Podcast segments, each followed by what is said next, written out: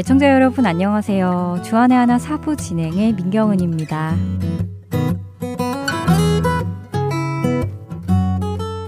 느껴지는 것이 많은 요즘입니다. 2016년을 보내고 2017년을 맞이하는 시기인데요. 한 해를 돌아보며 2016년은 어떠했구나. 또 새해에는 어떻게 살아야지 라는 다짐으로 만감이 오고 가시지요. 누군가에게는 너무나 어려운 한 해였을 수도 있고, 누군가에게는 하나님을 더 알아가는 귀한 한 해였을 수도 있고, 또 누군가에게는 좋은 일이 많았던 한 해였을 수도 있을 것입니다.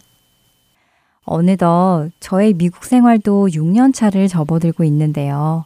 유학 생활과 함께 이곳 복음방송에서 하는 봉사도 같이 시작했었습니다.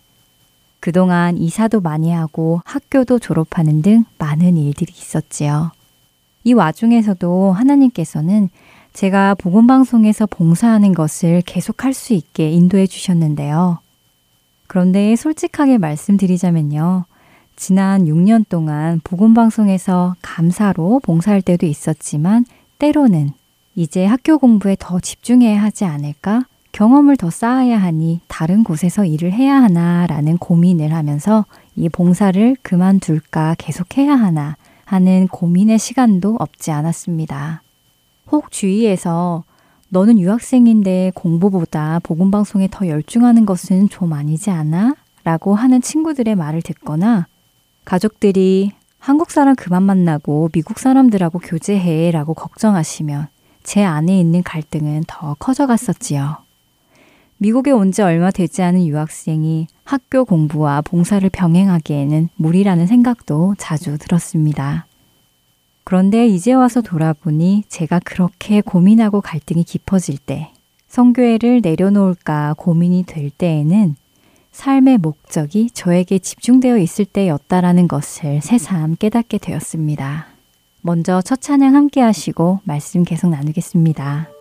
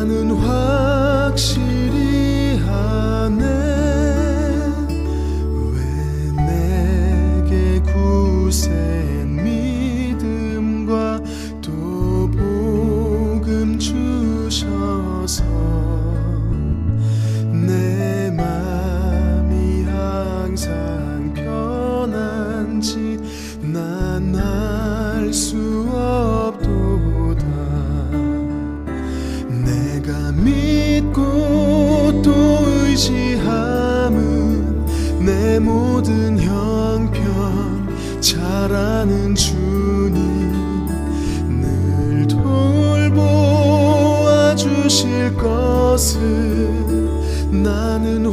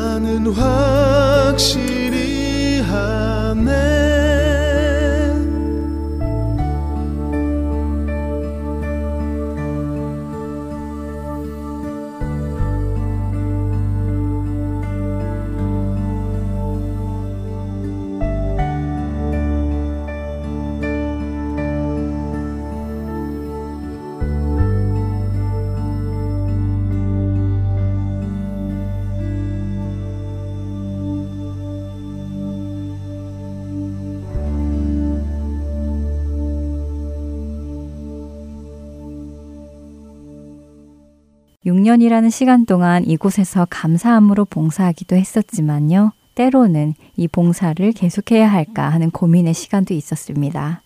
왠지 다른 일을 해야 할 것 같아서였지요. 그런데 오늘 이런 저의 마음을 돌아보니 제가 그렇게 망설였던 때는 삶의 목적이 다를 때였다는 것이 깨달아졌습니다. 나의 학교 공부와 나의 영어 실력, 나의 미래를 위해서는 지금 복음방송에서 있으면 안 되고 공부를 더하고 다른 일을 하며 돈을 벌고 미국인들과 교제를 하며 살아야 하는 것이 맞는 일이었습니다. 아직 예수님을 온전히 모르셔서 세상의 시선으로 저를 바라보는 저의 가족은 가끔씩 이런 저를 못마땅해 하셨지요.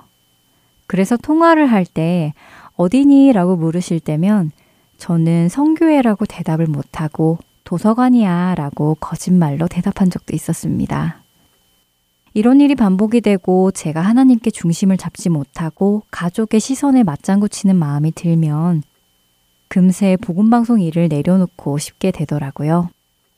그럴 때마다 며칠을 정해놓고 기도를 했었습니다. 그러면 참 감사하게도 기도 끝에는 나는 학생이기 이전에 그리스도인이니까 라는 마음이 생기며 다시 하나님을 바라볼 수 있었지요. 모든 사람이 봉사를 해야 한다는 것은 아니고요.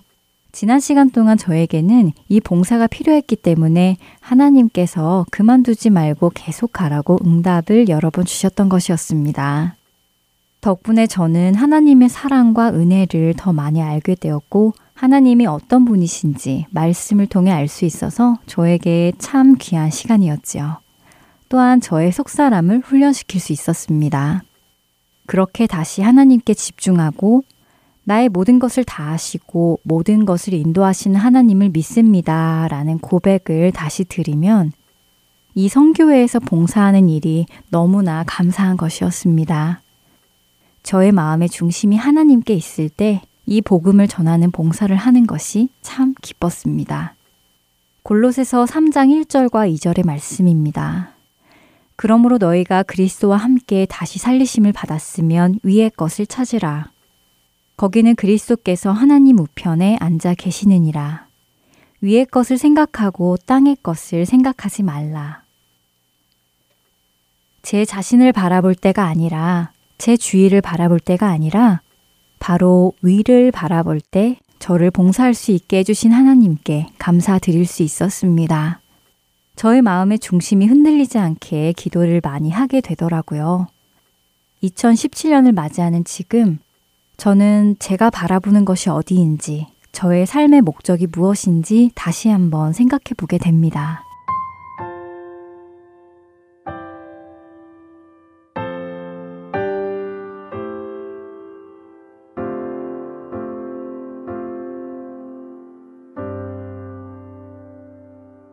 나의 만족과 유익을 위해 가지려 했던 세상 일들. 이젠 모두 다 해로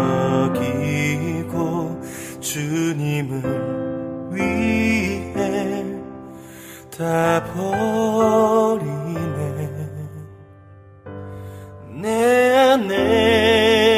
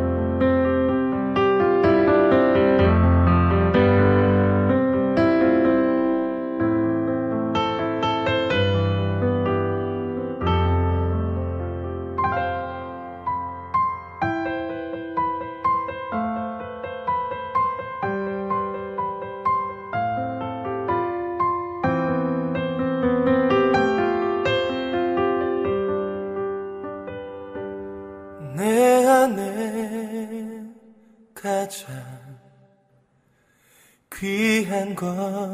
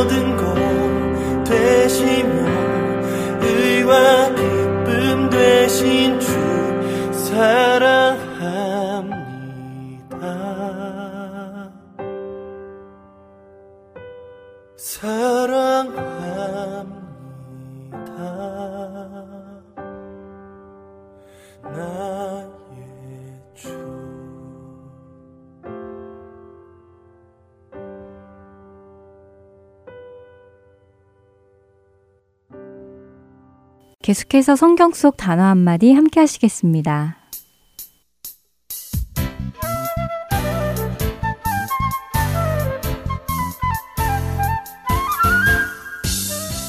여러분 안녕하세요. 성경 속 단어 한마디 진행의 이다솜입니다. 오늘 여러분과 함께 알아보고 싶은 단어는요, 바로 우상입니다. 이 단어는 신앙생활을 시작하게 되면 자주 듣게 되는 단어인데요. 성경 속의 의미를 알기 전에 우상이라고 하면 우리는 주로 돌상이나 신상 같은 물체를 두고 하는 말이라고 생각하지요. 그러나 성경에서 말씀하시는 우상은 그렇게 눈에 보이는 것 뿐만이 아니라 마음에 있는 욕망까지도 포함하고 있습니다.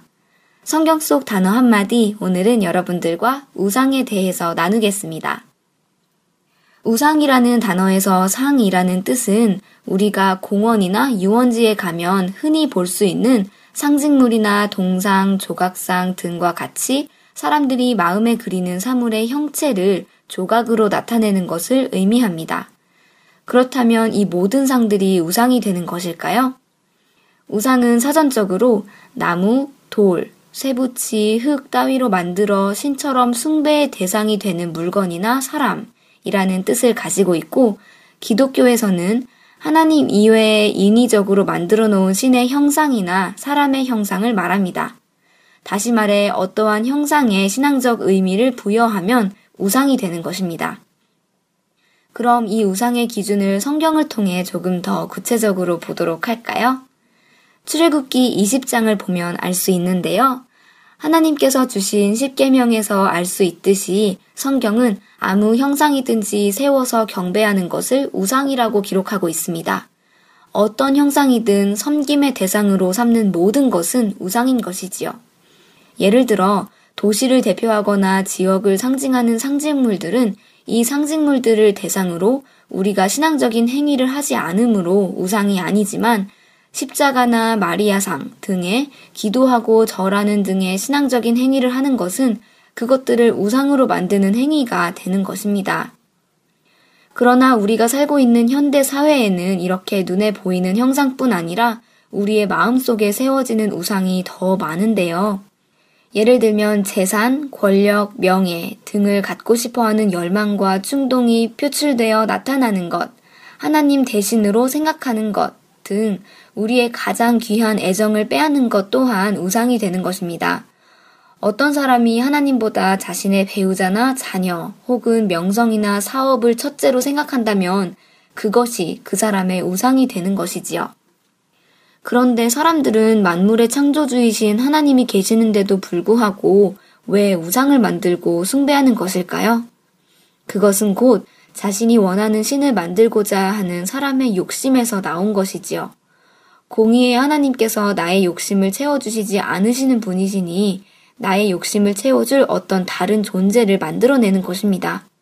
참으로 아이러니하지 않나요? 사람이 만들어낸 신에게 사람이 원하는 것을 달라고 한다는 것 자체가 말입니다. CFD 뮤울이라는 신학자는 우상숭배란 자기를 신에게 봉사로 드리려는 것보다 자기 목적 때문에 신을 이용하는 것이라고 하였습니다. 따라서 무엇을 얻으려는 욕망에 자신의 시간을 쏟는 사람은 하나님이 계셔야 하는 자리에 욕망을 올려놓는 것이며 이것이 우상 숭배가 되는 것이지요. 하나님께서는 출애굽기 20장 4절과 5절의 일부에서 분명히 말씀하십니다. 너를 위하여 새긴 우상을 만들지 말고 또 위로 하늘에 있는 것이나 아래로 땅에 있는 것이나 땅 아래 물 속에 있는 것에 어떤 형상도 만들지 말며 그것들에게 절하지 말며 그것들을 섬기지 말라. 무엇이든 나를 위해 세우는 것은 우상이 됩니다. 우상을 세우지 말라고 하신 하나님의 뜻을 깨닫고 우리의 삶 속에서 하나님보다 우선시하고 있는 것은 없는지 돌아보며 하나님 앞에 한 걸음 더 나아가시는 여러분이 되시기 바랍니다. 성경 속 단어 한마디 오늘은 여기에서 마치겠습니다. 다음 한 주간도 평안하세요. 여러분 안녕히 계세요.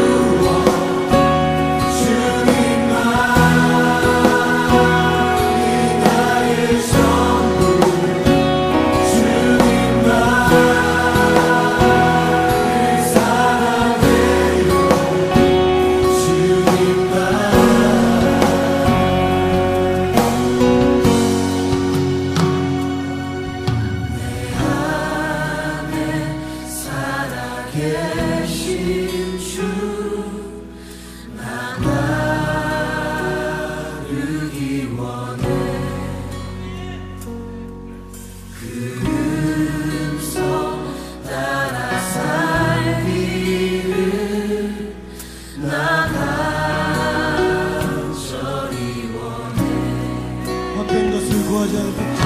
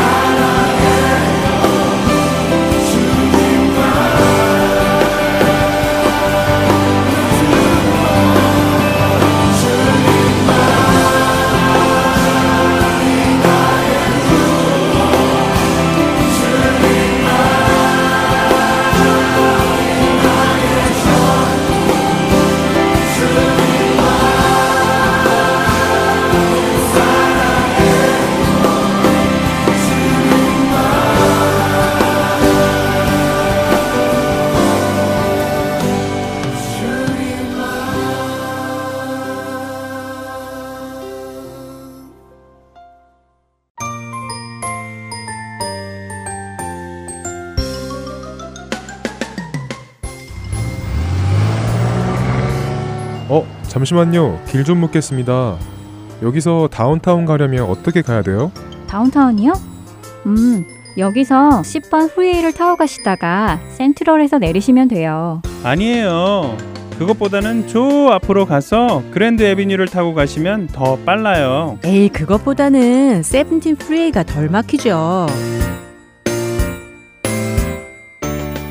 다운타운으로 가는 길은 여러 가지입니다.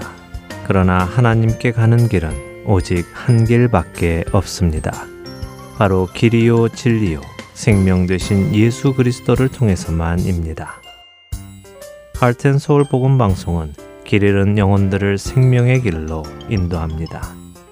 영혼을 살리고 세우는 할텐 서울 복음 방송 홈페이지 www.heartandsoul.org와 스마트폰 앱으로 만나실 수 있습니다.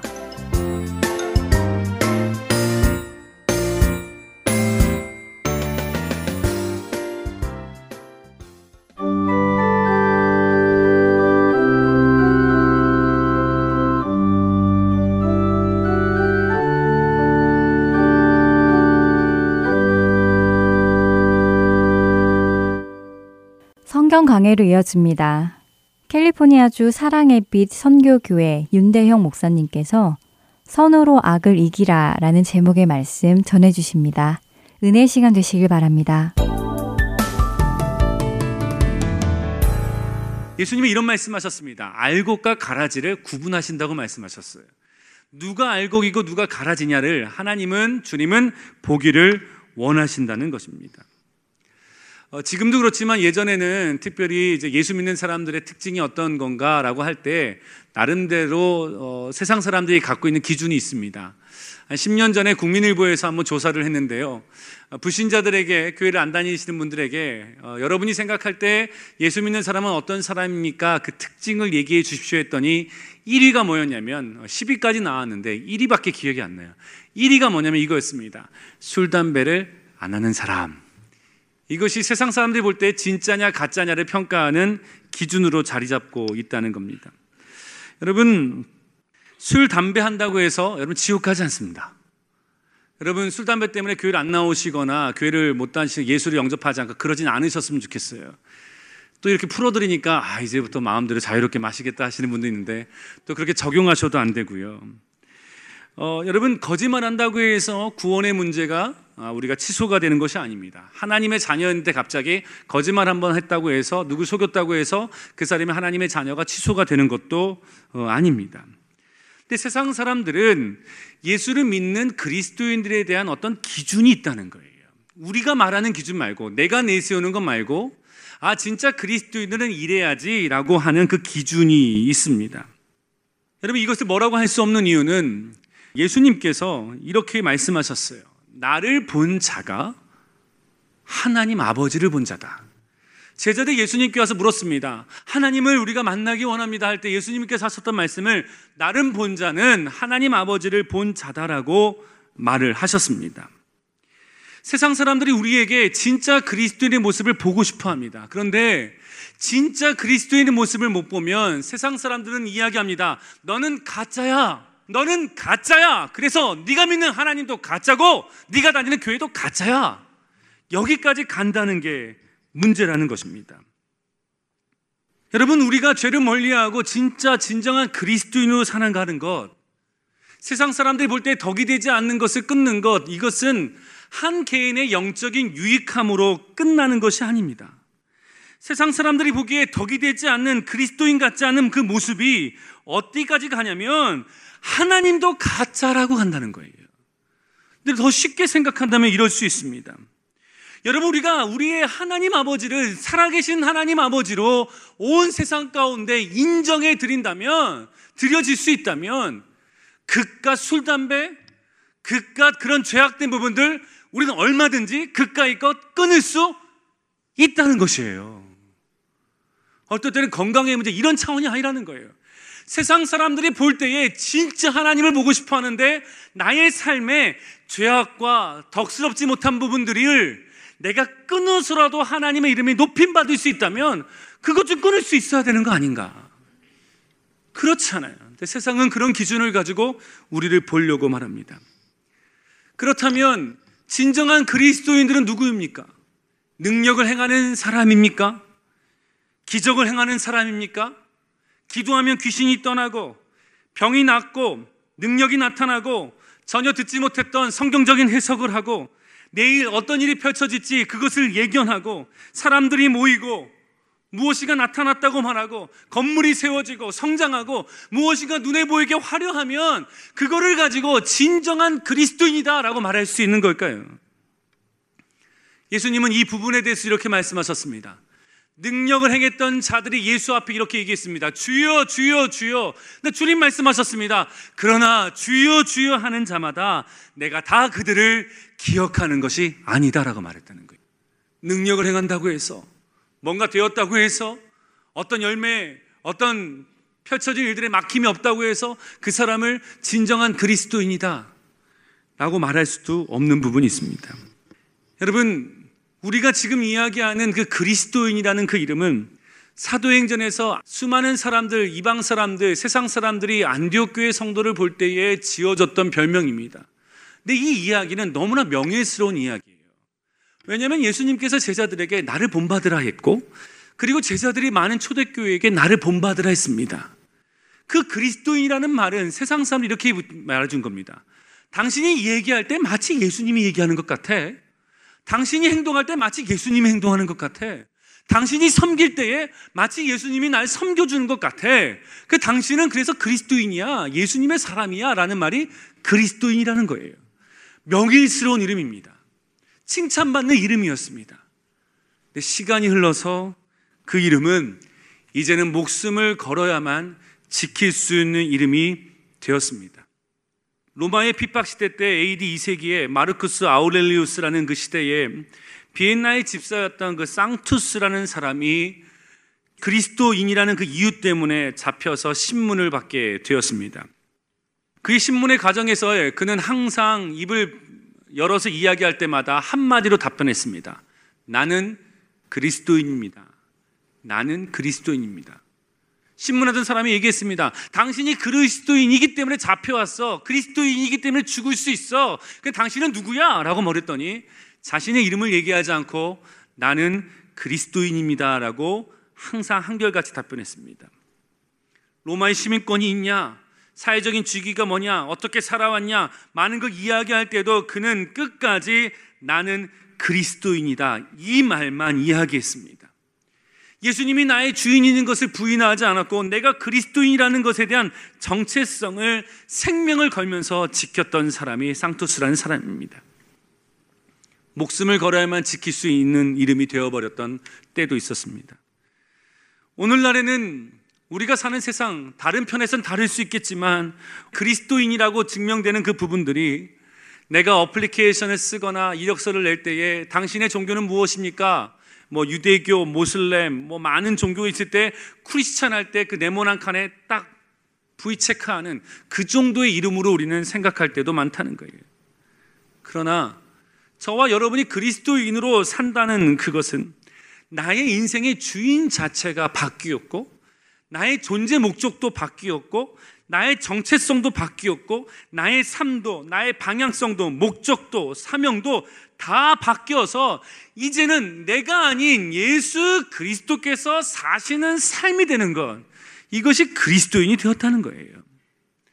오늘 로마서 12장에서는 진정한 그리스도인이 무엇인지를 사도 바울을 통해서 로마 교회들에게 이야기를 합니다. 맨 마지막 절에 진정한 그리스도인의 모습을 이야기하면서 맨 마지막 절에 이렇게 마무리합니다. 선으로 악을 이기라. 맨 마지막에 그리스도인의 삶에 대한 이야기할 때 선으로 악을 이기라고 마무리합니다. 근데 이 선으로 악을 이기라는 이 말이 너무나 부담되는 말이에요. 예를 들면 그냥 그래 너가 예수 믿는 사람이지 착해라 겸손해라 베풀어라 섬겨라 그냥 나눠줘라 이렇게 해도 여러분 그리스도인의 삶으로 부족함이 없는 듯합니다. 그런데 사도 바울은 뭘 말합니까? 거기에 머물지 말고 선으로 악을 이기는 것 이것이 그리스도인의 삶이다라고 가르치고 있다는 거예요. 오늘 읽었던 본문의 17절과 21절에 보면 이렇게 말합니다. 아무에게도 악을 악으로 갚지 말고 모든 사람에게서 선한 일을 도모하라. 21절의 말씀에 악에게 지지 말고 선으로 악을 이기라. 이 악이 무엇인지 모르겠지만 어떤 한 그리스도인을 힘들고 어렵게 만드는 something 무엇이 있다는 거예요. 오늘 본문에서는 그 부분을 이렇게 또 정리합니다. 14절에 그 대상이 누구냐면 교회 밖에도 있고 교회 안에도 있음을 이야기하면서 14절 이렇게 말합니다. 너희를 박해하는 자를 축복하라. 그러니까 너희를 박해하는 자가 있다는 거예요. 왜 박해하냐면 너가 그리스도인이기 때문에 예수를 믿기 때문에 너를 핍박하는 사람이 있다. 근데 그 핍박하는 사람이 누군지 몰라요. 불특정 다수입니다. 누군지 모르지만 만나본 적도 없는데 그냥 내가 예수를 믿는다는 이유 하나 때문에 핍박하고 죽이고 해하는 자들이 있다는 거예요. 최근에 기독 일부에서 이런 조사를 했습니다. 세상에 종교 박해가 지금 많이 일어나는 가운데 종교 박해를 당하는 그 퍼센트의 80%가 기독교인이라는 거예요. 한 번도 만나지 않은 사람인데 내가 기독교인이나 이유 하나 때문에 죽음을 각오하고 매를 맞아야 되고 모든 재산을 빼앗겨야 되는 그 고생과 어려움을 겪고 있는 많은 성도들, 그리스도인들을 보게 됩니다. 예수를 믿기에 당하는 핍박이에요. 예수를 믿기에 당하는 박해입니다. 여러분, 그러나 이 시대는 계속 늘어나면 늘어났지 줄지는 않을 거라는 거예요. 주님이 오실 때가 가까울수록 기독교인들에게 핍박은 계속 있음을 주님을 말씀하셨다는 거예요. 그런 일들이 펼쳐진다. 박해하는 자, 모르는 사람인데 누군지 찾고 싶어도 그 대상을 모르는 그러나 나를 미워하고 박해하는 존재가 있음을 이야기합니다. 19절에 이렇게 말합니다. 내 사랑하는 자들아, 너희가 친히 원수를 갚지 말고 나의 인생에 원수처럼 여겨지는 사람들이 있습니다. 나의 삶에 원수처럼 자리 잡은 사람들이 있어요. 나를 무시하고 나를 힘들게 했고 내게 상처 주었고 우리 가정을 이렇게 만들었고 나의 자녀를 이렇게 어렵게 했고 나의 인생을 완전히 몰살시켜버린 듯한 그런 망가짐과 아무것도 없는 나띵으로 만들어버린 지금 내가 이렇게 어렵게 사는 것 저 사람 때문이라고 말할 수밖에 없는 울분을 토로하고 싶은 원수와 같은 사람들이 우리 안에 있을 수 있다는 거예요. 근데 오늘 본문에서는 그걸 뭐라고 말하는 거냐면 원수를 친히 갚지 말라고 하는 거 보면은 원수를 갚는다는 것은 내 삶의 바운들이 있다는 거예요. 내가 손을 뻗치면 맞을 수 있는 사람, 내 주변에 나를 힘들게 해서 나의 마음에 원수처럼 되어버린 사람이 우리 안에 있을 수 있다는 거예요. 여러분, 그런 일을 만나고 그런 것을 겪을 때에 우리가 예수를 믿는 사람이니까 꼭 참자. 그래, 참자. 내가 정말 하나님 때문에 참는다. 내가 정말 예수님 때문에 참는다. 내가 정말 내가 눈 한번 딱 감고 입술 한번 꽉 깨우면서 한번 내가 그 사람 앞에서 한번 웃고 넘어가는 걸로 내가 모든 것을 참겠다. 여러분, 이 정도로 지금 말하고 있는 것이 아니라는 거예요. 오늘 이 부분에서 진정한 그리스도인으로 살라고 말하면서 얘기하는 것은 모른 척하고 살아라. 없는 듯 하며 살아라. 무시하며 살아라. 널 미워하는 사람만 있는 게 아니고 널 좋아하는 사람도 있으니까 좋아하는 사람과 살면서 그 힘들었던 것들을 커버하면서 그냥 살아라. 이 정도가 아니라 뭘 말하고 있냐면 그것을 뛰어넘어서 선으로 악을 이겨야 된다라고 말하고 있는 거예요. 모른 척하고 눈 감고 사는 것이 아니라는 거예요. 여러분 예수님은 마태복음 5장 말씀에서 이렇게 말씀하셨습니다. 또 내 이웃을 사랑하고 내 원수를 미워하라 하였던 것을 너희가 들었으나 이 말이 뭐냐면 예수님께서 산상순에서 말씀하시기 전에 그때 유대인의 모든 사람들은 이렇게 교육받았다는 거예요. 너를 잘해주는 이웃을 너는 사랑하고 너를 미워하고 너를 힘들게 했던 너의 그 원수들을 미워해라. 그런 이야기를 들었고 너희들은 그렇게 사는 것이 당연하다고 생각했다. 그러나 44절에 내가 너희에게 나의 백성 나의 제자들에게 나의 그리스도인들에게 내가 명하노니 너희는 원수를 사랑하고 너희를 박해하는 자를 위하여 기도하라. 우리 삶의 현장에서 펼쳐지는 것과 더러 다니게 원수를 사랑하고 그들을 위해서 기도하라고 합니다. 여러분, 우리의 삶에 우리에게 눈물을 흘리게 한 사람은 우리의 마음 안에 각오하죠. 저 사람에게 내가 언젠간 피눈물 나게 할 거야. 이것이 우리의 삶에 나오는 반응이 때가 많다는 거예요. 한 맺힌 요셉의 신두름에 빠져 있는 분도 있습니다. 어떻게 사냐면 나를 힘들게 했고 나를 어렵게 했고 나를 핍박했던 사람 그 사람을 내가 언젠간 내가 깊이 있고 내가 언젠간 잘 돼서 그 사람보다 잘 돼서 그 사람보다 잘나서 언젠간 그 사람이 내 앞에서 무릎을 꿇고 잘못할 때에 내가 그때 말이야 그때 그래서 악으로 깡으로 사시는 분이 있어요. 악으로 깡으로. 성경은요, 우리에게 악으로 깡으로 살라고 말하지 않습니다. 뭐라고 말합니까? 선으로 악을 이기라 라고 말하고 있는 거예요. 이 말씀을 들을 때요, 이게 우리 안에 쉽지 않다는 거 여러분 다 아실 거예요. 어떤 경우 이런 경우가 있어요. 기도하면서도 하나님, 제발요, 제가 하나님께 헌신할게요. 열심히 봉사할게요. 열심히 기회 있을 때마다 항상 그 자리에 있을게요. 행복의 쉼터도 가고 어디도 헌신하고 양육도 받고 다 할게요. 그런데 제발 하나님 나에게 그 사람 용서하라고 그 사람 축복하라고 그 사람에서 기도하라고 그 말씀만 안 해주신다면 내가 얼마든지 열심히 최선을 다할게요. 그렇게 해서 사시는 분들도 있습니다. 제발 그 문제만 건들지 않았으면 좋겠다. 그런데요, 예수님은 우리에게 말씀하시는 거예요. 그거를 건드십니다. 너가 해야 될 것은 선으로 악을 이겨야 된다는 거예요. 그런데 왜 이렇게, 이렇게 힘든 것을 말씀하실까? 상담 치료자들이 용서를 해야 뭐 마음이 치유된다. 용서하는 것이 정신 건강에 좋다라는 이것을 알아서 예수님께서 말씀하신 걸까요? 아니면 이럴 때가 있어요. 너가 용서하면 너가 그 사람보다 마음이 넓은 사람이야. 큰 사람이야. 너가 용서해. 그래가지고 어떤 용서는 마음의 진정으로 용서하고 싶은 마음은 없는데 그냥 내가 그 사람한테 큰 사람인 것처럼 너그러운 사람인 것처럼 보이고 싶어서 용서하고 싶지도 않은데 가가지고 제사님 용서합니다. 축복합니다. 기도할게요. 이러고 끝날 때가 있다는 거예요. 그럼 그분이 기분이 많이 확 상해버리죠. 자기가 마치 잘난 자라서 용서하는 것 같다고. 마치 나를 드러내고 싶어서 용서하는 경우도 있습니다. 또 하나는요, 문제가 너무 복잡하니까 빨리 해결하고 싶은 거야.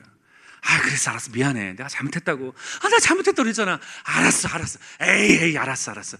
그더 싸우시는 분들 많이 봤어요. 진심이 없는 거예요. 여러분, 그렇게 해야 되라고 지금 말씀하신 것이 아니라는 거예요. 우리가 왜 용서를 해야 되고 축복하고 기도해야 되는가?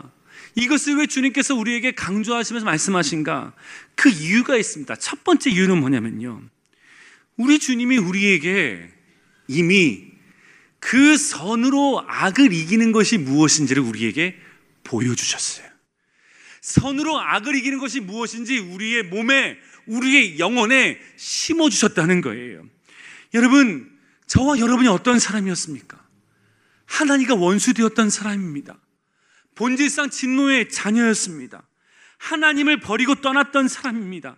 주의 사랑을 받아도 날마다 하나님을 벗어나기 위해서 애썼던 죄 가운데 반역하고 있었던 자들이에요. 하나님을 부인했어요. 그런데도 불구하고 하나님은 어떻게 하셨습니까? 그럼에도 불구하고 예수 그리스도 이 땅에 보내셔서 우리를 사랑하실 때 끝까지 사랑하여 주셨고 저와 여러분이 죽을 수밖에 없는 죄와 사망의 권세를 십자가에서 대신 짊어지시고 죽으심으로 저와 여러분을 살리셔서 악을 행했던 우리에게 십자가의 선을 통해서 악을 이기셨던 분이 우리 하나님이시라는 거예요.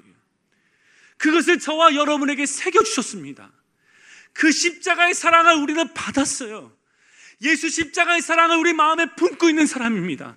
성령께서 오셔서 십자가를 바라보게 하십니다. 성령께서 오셔서 예수의 십자가를 붙들게 하십니다. 우리에게 선으로 악을 이길 수 있는 능력을 십자가 은혜로 말미암아 우리에게 주셨습니다. 그렇기 때문에 주님 말씀하시는 거예요. 그 선으로 악을 이기라고 말씀하시는 거예요. 여러분 예수님께서 십자가에서 이렇게 기도하셨어요. 주여 저들이 하는 죄를 저들이 알지 못하나이다. 저들을 용서하옵소서. 그 십자가에서 우리를 향해서 말했던 저들이 알지 못하여 범죄하였나이다. 저들을 용서하옵소서라는 십자가에서 흘리신 예수 그리스도를 본 자들은 그 주의 말씀을 들은 자들은요. 십자가가 우리 안에 있는 자들이에요. 사도행전에서 스테반 집사가 예수를 믿고 전하다가 사도 바울과 그 유대인들에게 돌에 맞아 죽을 때에 죽어가는 순간에 스테반 집사는 하늘을 향하여 하나님 우편에 계신 예수 그리스도를 바라보고 돌에 맞아 힘을 잃어가는 가운데서도 스테반은 이렇게 기도했습니다. 사도행전 7장 60절의 말씀에 무릎을 꿇고 크게 불러 이르되 주여 이 죄를 그들에게 돌리지 마옵소서. 이렇게 기도할 수 있고 용서할 수 있었던 이유는 어디 있습니까? 스테반 안에 나를 구원하시고 용서하신 십자가가 스테반에 있었던 거예요. 그러니까요, 선으로 악을 이길 수 있었던 거예요. 용서하고 축복할 수 있었던 거예요. 그 기도를 들었던 사도 바울은 스테반의 기도가 너무나 웃기게 들렸을 겁니다. 말도 안 되는 기도한다고. 그런 게 어딨냐고. 그렇겠지만, 다메섹 도상에서 예수를 부인하고 예수를 믿는 자들을 죽이는 그 사도 바울을 찾아오신 예수님의 그 사랑을 경험하고 나서 나 같은 자, 순교의 수많은 사람들의 피를 그 생명을 앗아간 이 나 같은 자, 죄인 중에 개수인 나를 용서하시는 예수 그리스도의 십자가의 사랑을 사도 바울이 알고 나서요. 당시 유대인들이 꿈꿀 수 없었던 그 꿈을 꾸게 됩니다. 이방인들에게도 복음이 들어가야 된다는 거예요. 유대인들에게 이방인들은 지옥의 불소식이었습니다. 그들은 구원받으면 안 돼요. 그들이 태어난 존재는 지옥의 아궁이에 불을 만드는 그런 장작대기로 태어난 존재이기 때문에 그들을 사랑하고 그들을 위해서 기도하고 그들의 복음을 전한다는 것은 말도 안 되는 거예요. 그 지경을 넓혀졌었던 이유는 그들에게 선을 행할 수 있었던 이유는 사도 바울에게 있었던 주께서 심어주신 예수의 십자가 때문이었습니다. 사랑의 원자탄이라고 말하는 손양원 목사님은 1938년에 평양신학교를 졸업하고 애양원에 들어가서 나병 환자들과 그의 평생의 삶을 보냈습니다. 나병 환자들이 치료를 받을 수 없어서 살이 썩어져 가는 가운데 그것을 빼낼 길이 없기에 그가 입으로 그것을 뽑아내 치유했던 사람이 손양원 목사님입니다. 그분에게 그런 기술이 있어서요. 우리보다 특별한 사랑이 국률한 마음이 있었어요? 그런 은사가 있어서 아니에요. 예수님께서 내게 주신 그 십자가의 사랑이 있으니까요. 그 선을 행할 수 있었던 거예요. 해방이 되고 나서 1948년에 여수 순천 반란 사건으로 두 아들의 친구에 의해서 죽임을 아들이 당하게 됩니다. 그 가운데 나의 원수와 같고 나의 아들의 원수와 같은 그 아들의 친구를 자신의 양자로 삼아요. 그리고 키웁니다. 그 불가능한 일을 할 수 있었던 이유는 그 안에 있는 예수 그리스도의 십자가의 사랑 때문이었다는 거예요. 여러분에겐 그 사랑이 없습니까? 손영원이 믿는 하나님은 다른 하나님이고 우리가 믿는 하나님은 또 다른 하나님입니까? 손영원 목사님을 허락하신 그 구원의 은혜는 다른 은혜고 우리가 받고 있는 은혜는 다른 은혜입니까? 특별한 사람만 할 수 있는 건가요? 아니에요. 내 힘으로 안 돼요. 내 능력으로 안 돼요. 그러나 내 안에 있는 예수 그리스도의 십자가의 그 능력과 사랑이 우리를 그렇게 만들어 간다는 거예요. 아니, 어떻게 그럴 수 있어요? 그러나 우리에게 허락하신 복음의 능력이 이 말도 안 되는 용서와 사랑과 기도와 축복과 하나됨을 이루어 간다는 거예요. 산성도 여러분, 저와 여러분에게 받은 예수 십자가의 그 사랑이 우리에게 선이 되어서 선으로 악을 이기는 자로 저와 여러분을 만들어 가실 줄 믿습니다. 우린 그것을 갖고 있는 사람이에요. 누리고 있는 사람이에요. 내 힘으로 안 돼요. 그래서 예수 십자가의 사랑을 날마다 우리에게 주께서 부어 주시는 줄 믿습니다. 두 번째로 우리가 선으로 악을 이길 수 있다는 믿음을 가지고 살 수 있는 힘은 우리는 하나님의 선하신 다스림을 믿습니다. 박해와 나를 힘들게 하고 나를 어렵게 하고 내가 고난 가운데 있고 나를 지쳐 쓰러지게 만드는 수많은 복잡한 일이 있다 할지라도 우리는요 하나님의 선하신 통치와 다스림을 믿습니다. 우리가 할 일이 있고 하나님이 하시는 일이 있다는 거예요. 하나님은 하나님의 뜻대로 선하시게 이 땅을 창조하시고 다스리시며 인도하십니다. 우리가 할 일은 그 하나님의 선하신 다스림을 믿으며 오늘도 신뢰하며 살아가야 되는 거예요. 우리는 선하지 못해요. 우리는 선하게 다스릴 수 힘이 없어요. 그러나 하나님의 선하신 통치를 믿으며 우리는 신뢰하며 살아갑니다. 오늘 본문 가운데 이렇게 말해요. 원수를 갚는 것이 내 일이다. 나의 일이다. 너의 일이 아니다. 이 말씀 가운데서도 우리를 향한 하나님의 사랑을 느낍니다. 우리가 원수를 갚다가 우리가 또 죄를 짓고 우리가 원수를 갚다가 우리가 또 상처받고 우리가 또 복수하다가 우리의 영혼과 우리의 모든 것이 무너지는 것에 대해서 하나님 원치 않는 거예요. 내가 하겠다는 거예요. 너의 일이 아니라는 거예요. 나의 선하신 통치를 믿으라고 얘기하는 겁니다. 그런데 우리 마음에는요, 이 얘기 들으면 속상해요. 왜요? 원수는요, 내가 갚아야 신나는 거예요. 내가 갚아야 속이 시원한 거예요. 이렇게 막 몰아갔다가 맨 마지막에 펀치는 내가 날려야 되는 거야, 내가. 그래야 마음이 시원하잖아요, 여러분. 그래야 막 있잖아요. 근데 여러분 이게 위로가 안 되는데 이 본문을 쭉 묵상하면요. 어찌면 또 위로가 돼요. 왜 그러냐면 내가 그 악인들의 뺨을 때리는 것보다 하나님이 뺨 때려주시면 더 세게 맞을 것 같거든요. 내가 악인들이 이를 꺾는 것보다 하나님이 꺾어주시면 제대로 꺾어주실 것 같거든요. 이 말씀이 그렇게 묵상하면 너무나 위로가 돼요. 그쵸? 근데 오늘 본문은 그러라고 위로받으는 말씀이 아니라는 거예요. 뭘 말하고 있냐면 이 시대가 너무나 폭로전에 가깝고 서로 싸우고 무너뜨리고 복수하기 바쁩니다. 그런데요, 우리가 알아야 되는 것은 이스라엘 백성을 애굽 나라에 두신 하나님의 이유가 있어요. 이스라엘 백성을 바벨론의 포로로 만드신 하나님의 이유가 있고요.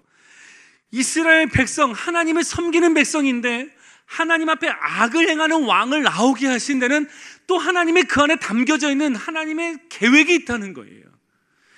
그때 우리가 해야 되는 건 뭐냐면 세상이 그렇게 흘러가고 환경이 그렇게 흘러가도요. 하나님은 선하시고 만왕의 왕 대신 주님은 나를 지켜주시며 이 땅을 통치하시고 주님의 뜻대로 이끌어 가심에 대한 믿음과 확신을 우리는 마음에 품고 살아야 된다는 거예요. 그것이 중요한 거예요. 어떨 때는 뭐 나라든 회사든 조직이든 교회든 아무튼 나를 힘들게 하고 우리를 어렵게 한 사람들을 찾아가서 비방하고 멱살 잡고 나누고 부수고 해야 되만 내 힘을 보여줘야만 내가 모든 걸 다 끝냈다고 생각을 해요. 그래서 촛불을 들고 이곳에도 가고 저곳에도 가고 막 하는데요. 근데 이런 얘기를 들으면 이렇게 얘기하실 분도 있겠죠. 그럼 목사님, 우리 가만히 있으라는 말입니까? 아무것도 하지 말라는 말이에요. 억울하게 당하고만 있으라는 말입니까? 조용히 참고만 있으라는 말입니까? 여러분, 성경은요, 우리 보고 가만히 있으라고 말하지 않았어요. 참고만 있으라고 말하지 않았습니다. 누가 가만히 있으라고 얘기했어요? 하나님의 주권과 다스림을 믿는 사람은 세상 사람처럼 하면 안 된다는 거예요. 하나님의 주권과 다스림을 믿는 사람은 권기대회 하고 성토대회에서 멱살 붙잡고 끌어내는 것이 아니라 하나님의 방법이 있는데 그것이 뭐냐면 나라와 민족과 주님의 뜻이 이루어지도록 저와 여러분은 기도의 자리로 나아가야 된다는 거예요. 어떤 분은 얘기하죠. 기도해서 됩니까? 기도한 뭐가 달라집니까? 아니에요, 여러분. 하나님의 선하신 통치를 믿는 것보다 강한 힘은 없어요. 아멘이십니까? 능력이 하나님 앞에 기도하는 것보다 파워풀한 건 없는 거예요. 왜요? 하나님이 일하시고 하나님이 이 땅을 통치하시니까요. 우리가 해야 될 일은 하나님의 선하심을 믿으며 주님의 뜻이 이루어지도록 공의가 살고 주님의 통치가 임하고 주님의 뜻이 임하도록 우리는 함께 모여 우리는 기도해야 되는 거예요. 그것이 하나님의 선하심의 통치를 이 땅 가운데 오게 하는 우리에게 주신 가장 큰 힘이라는 것입니다. 우리는 하나님의 선하심을 믿기 때문에 하나님의 다스림을 믿기 때문에 우리는 기도합니다. 그래서요, 진정한 그리스도인들은 기도하지 않고 절대로 주먹을 불끈지지 않습니다. 기도해야 되는 거예요. 주 앞에 나와야 되는 거예요. 하나님의 사람들은 진정한 그리스도인들은 하나님의 말씀을 묵상하지 않고 내 생각으로 입을 벌려 떠들지 않는 거예요. 우리 하나님의 절대적인 주권과 선하신 통치를 믿으면서 그 뜻이 이루어지도록 기도하고 그 뜻대로 살아가는 거예요. 선으로 악을 이기는데 힘을 다하며 살아가는 것. 이것이 우리가 해야 될 일이라는 거예요. 우리가 선으로 악을 이길 수 있는 용기를 갖고 믿음을 갖는 것은 하나님의 살아계심을 믿기 때문입니다. 하나님이 살아계시지 않는다면 어떤 신학자처럼 하나님께서 인간을 창조하시고 그 이후부터는 관여하지 않으셨다. 어떤 신학자 이렇게 말했어요. 세상이 이렇게 돌아가고 이렇게 악이 번성하는 그 이유는 하나님 세상은 창조하셨지만 뒷짐지시고 아무런 일도 관여하지 않으신다. 하나님이 살아계시는 이런 일이 있을 수 없다라고 말하는 신학자도 있겠지만 잘못됐다는 거예요.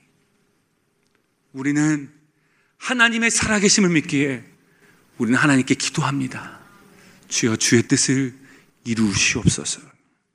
초기 기독교 역사 가운데 가장 암흑기의 시간은 로마의 기독교 탄압 시간이었습니다. 부인할 수 없어요. 그러나 역사가들은 말합니다. 기독교의 로마의 핍박이 있는 그때에 온 세상의 복음이 가장 힘있고 능력있게 펼쳐졌다라고 말하고 있어요. 로마의 황제인 디오클레시아는 교회를 잔인하게 핍박하고 기독교인들을 순교의 현장으로 내몰았던 사람이었습니다. 지금 2000년 시간이 지난 지금은 역사는 이렇게 평가합니다. 로마 제국은 멸망했고 로마의 신들은 신화 속에 갇혔으며 오직 예수 그리스도의 십자가의 영광만이 남아 있다. 하나님 역사의 주관자가 되십니다. 그러기에요. 지금 내가 눈의 현실에 보고 있는 것 때문에 나는 주저앉고 끝났다, 없다 말하지 않아요. 내 눈의 현실 가운데 박해가 있고 핍박이 있고 원수가 있고 악이 번성하고 눈물 흘릴 만한 수많은 일이 있다 할지라도 우리는 그거에 낙심하거나 낭망하지 않습니다. 그 이유는 선하신 하나님의 통치가 주의 백성들에게 있습니다. 주여 주의 뜻을 이루어 주옵소서. 주여 주의 뜻대로 살게 하여 주옵소서. 주여 선으로 악을 이기겠나이다. 온 세상이 예수 십자가의 능력으로 가득 차게 하여 주옵소서. 우리가 그렇게 살 수 있게 되는 줄 믿습니다. 말씀을 마무리합니다. 사랑하는 성도 여러분, 진정한 그리스도인으로 살아갑시다. 우리 예수 잘 믿으십시다. 정말 예수 잘 믿읍시다. 참 신자가 됩시다. 세상에 화려한 것, 멋진 것, 예. 아마 옆에 사람 박수 쳐줄 거예요. 그러나 우리가 예수 잘 믿고 진정한 그리스도인으로 살아.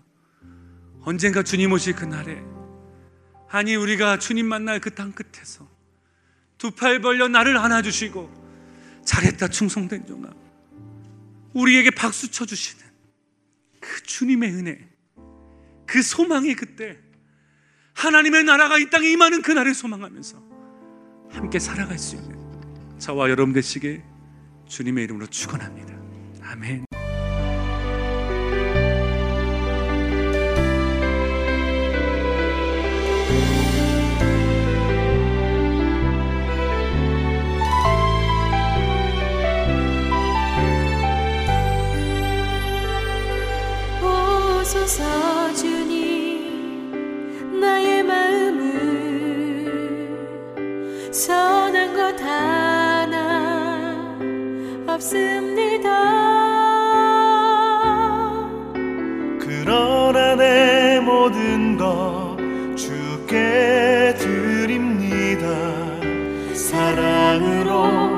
안으시고 날 새롭게 하소서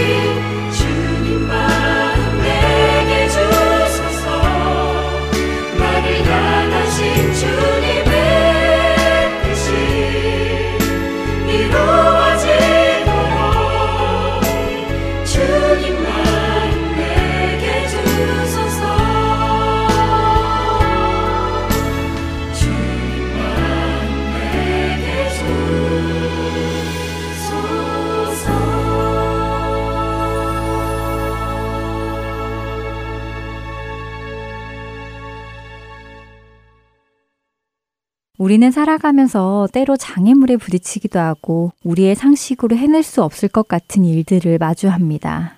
그럴 때 우리를 바라보거나 우리 삶의 풍요를 목적으로 둔다면 흔들리거나 좌절할 때가 많을 것입니다. 우리는 언제 어느 상황에서나 하나님을 바라보며 우리가 살아가는 목적이 하나님임을 다시 한번 기억해야 할 것입니다. 왜냐하면 우리 마음의 중심이 흔들릴 때 우리의 시선은 세상을 향하기 때문이지요. 로마서 14장 8절은 우리가 살아도 주를 위하여 살고 죽어도 주를 위하여 죽나니 그러므로 사나 죽으나 우리가 주의 것이로다 라고 말씀하십니다. 우리는 살아도 주를 위하여 살고 죽어도 주를 위하여 죽어야 하는 사람들입니다. 여러분은 무엇을 목적으로 살아가고 계시는지요? 새로이 시작하는 2017년. 우리의 시선이 이 땅을 향한 것이 아니라 위에 계신 주님을 바라보며 이제는 나를 위해 사는 것이 아닌 주님을 위해 살아가는 저와 여러분이 되시기를 소원하며 오늘 이 시간 마치겠습니다. 지금까지 주안의 하나 사부 함께 해주셔서 감사드리고요. 다음 시간에 뵙겠습니다. 안녕히 계세요.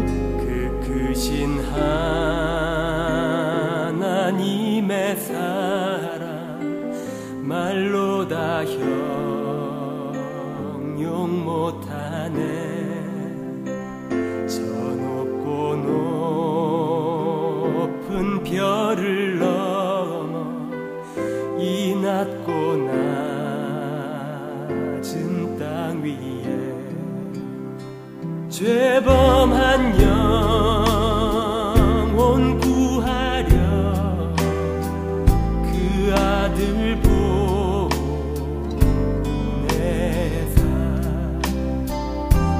목제로